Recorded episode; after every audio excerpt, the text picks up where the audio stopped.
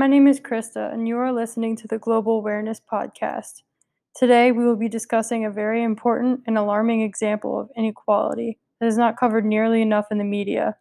Though awareness is growing, it should become common knowledge. The issue I'm referring to is the persecution of the Uyghur people in Xinjiang, China. One million of these people have been forced into re education camps, and several thousand more have been taken from their homes and forced to work in factories. Right now in China, there is slavery and brainwashing facilities, and this affects us too. You may be buying products from companies that employ these forced laborers. Xinjiang is an autonomous region located in the western side of China. It has its own government structure but is still under Chinese government rule and is home to many religious and ethnic minorities, one of them being the Muslim Uyghurs. And in recent years, particularly under the new president Xi Jinping, China has embarked on a nationalist campaign that emphasizes compliance and devotion to the Communist Party. It means that the party sees religious and cultural practices and different languages as a threat. Right now, Xinjiang looks like something out of a dystopian novel. There are stations everywhere that require facial recognition to pass through, regular phone checks from authorities, and cameras constantly surveilling the region. Police track and log personal information about citizens into an app that includes things like people's political views or even the use of birth control. The origins of the, tra- the camps can be traced to a couple years ago. China had previously den- denied their existence, but after a leak of official government documents exposed the truth. Chinese propagandists have since claimed the camps are only educational and they're voluntary training facilities. The criteria for being arrested is still quite unclear. In many cases, police are giving arresting quotas and use an algorithm via an app that they all have that can detect violators and show their locations. Police then go and investigate and or arrest many of these people. And you can be arrested for many ordinary things like praying in public, not watching state TV, expressing interest in travel, eating certain foods, even growing a beard, and the list goes on. All of these violations fall under this loose category of extremism. Authorities have even sent women to camps for refusing to abort their babies and have been forcibly given birth control, and the birth rate has since declined by 84%. The effects of these camps are staggering. Entire streets of people have disappeared at a time, and as many as 15,000 people were arrested in a week.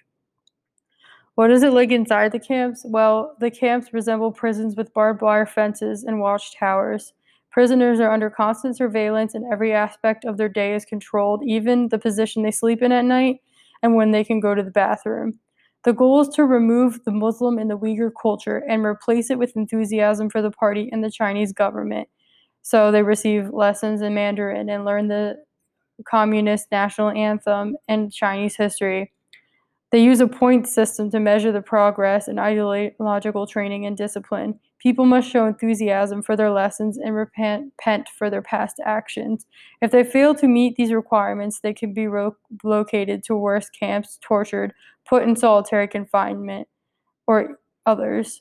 Some cases have indicated rape, murder, organ harvesting, and forced sterilization happening in these camps. Prisoners do not know how long they will be there or if they'll see their families again. They can only leave the camp after four Communist Party members confirm their transformation is complete, and even after they leave, they'll still be under heavy surveillance.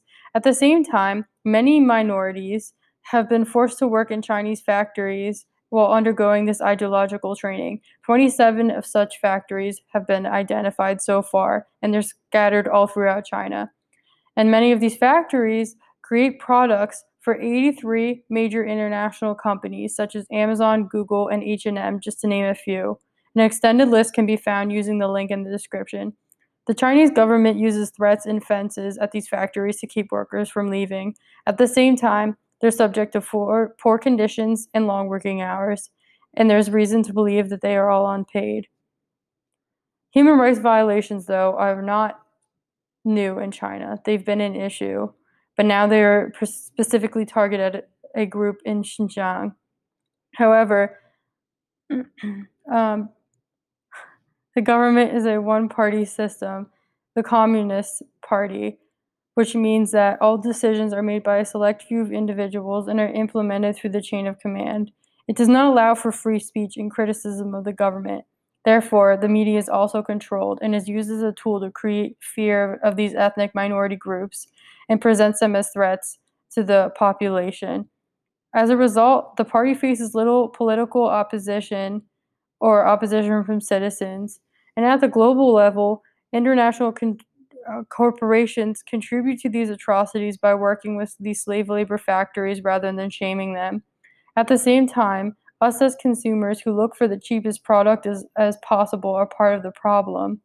Businesses are only able to make products so cheaply from getting labor from low wage sources, and fast fashion companies are often some of the worst culprits.